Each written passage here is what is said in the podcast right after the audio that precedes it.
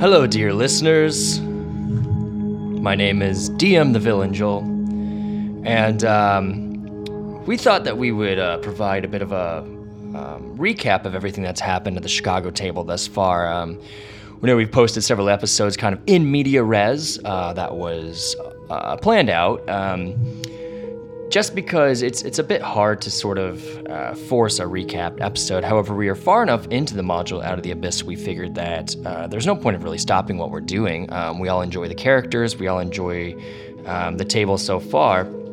So we thought that uh, we just kind of provide an opportunity for you to catch up on what has happened to the party. The, to those of you who are interested, and if you're not interested, that's totally understandable. Um, honestly, this uh, campaign um, moves rather quickly with the settings, so I don't feel like there it requires a bunch of background knowledge to really um, delve too far into it, even as a listener. Um, but nonetheless, we wanted to provide it to you all. Um, so we wanted to play Out of the Abyss uh, because uh, we just finished, Cur- finished Curse of Strahd, where uh, TJ was the DM and he did an excellent job. We all had a really, really good time.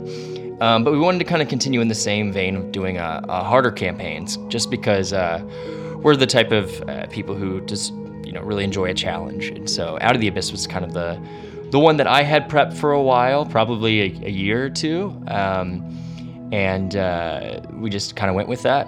Uh, I've written homebrews um, before. I've helped out writing homebrews, um, but this is the first time I've ran like an, a, a real like written campaign. So it's kind of interesting so far. So we decided to record it and put it out there for you all and kind of present the Chicago table for what it is. Um, so Out of the Abyss is cool because it starts out not with any sort of forced way that the party gets together, but instead they.